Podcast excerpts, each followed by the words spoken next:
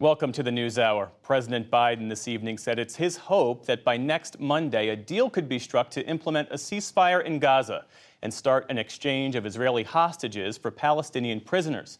Meantime, Jordan's King Abdullah warned against an Israeli invasion plan for Rafah in southern Gaza. Rafah is now home to many of Gaza's 2.3 million Palestinians who fled fighting in other parts of the Strip.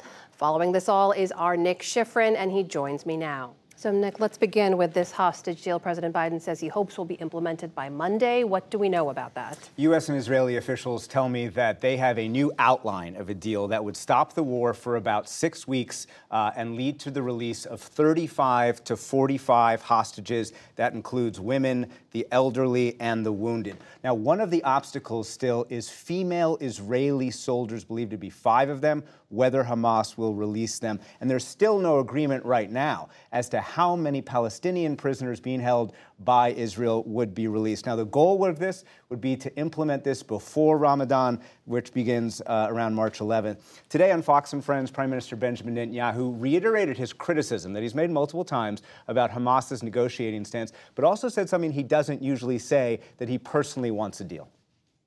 I'm not sure Hamas is there. They have what I'd call outlandish demands. That's like in another orbit, another planet. They have to come down to reality.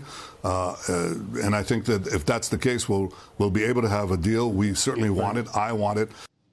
But he also said that he would or is committed to going into Rafah as he has threatened. And as you said, Amna, some half of Gaza's population, 1.2, 1.3 million people, are in Rafah today. Massive tent cities, the, the city closest to Egypt right there. Uh, the Israeli Defense Forces have presented a fan, plan to evacuate all of those tents that you see, more than a million people, and then assault the city. But this afternoon, U.S. officials say that they have not received any details of that plan and, frankly, are skeptical that Israel would be able to execute that plan, at least on an Israeli timeline. And Nikki, now you've been reporting on the unimaginable conditions on the ground there in Rafah, but the humanitarian concerns extend far beyond that one city, right? Up and down Gaza, absolutely. And some of the focus right now is on the quantity of aid that is or is not going into Gaza. Today, Human Rights Watch accused Israel of not living up to its promises uh, under the International Court of Justice ruling that required Israel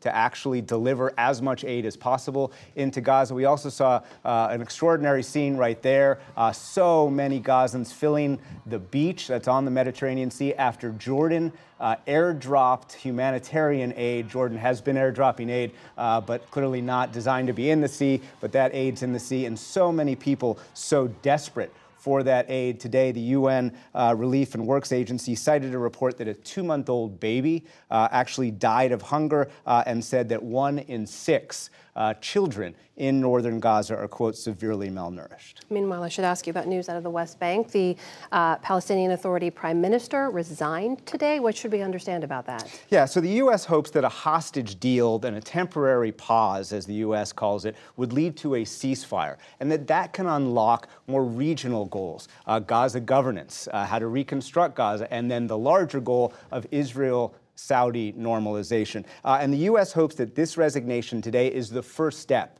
uh, in leading towards some kind of deal over the future of Gaza governance. So the Prime Minister, Mohammed Shtayyeh, resigned, uh, and Palestinian President Mahmoud Abbas uh, is expected to replace him with Mohammed Mustafa.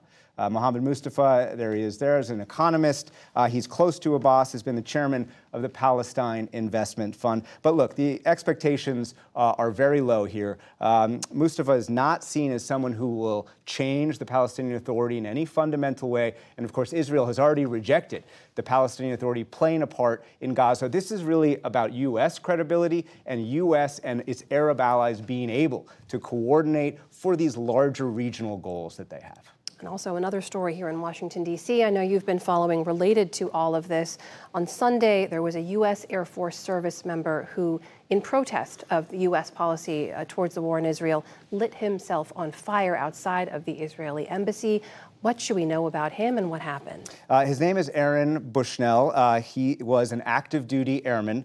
Uh, according to reports, he's 25 from San Antonio, Texas. The Air Force has confirmed that he died uh, of those uh, wounds last night. And this is him introducing himself outside the embassy in Washington, live streaming on Twitch, which is a social media platform. He says, quote, I will no longer be complicit in genocide. And he called what he was about to do, quote, an extreme act of protest.